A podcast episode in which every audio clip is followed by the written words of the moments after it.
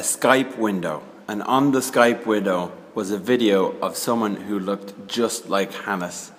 In fact, it was Hannes, only it wasn't his reflection, it was another person. Only he wasn't on a ship, he was there, and right behind him was a massive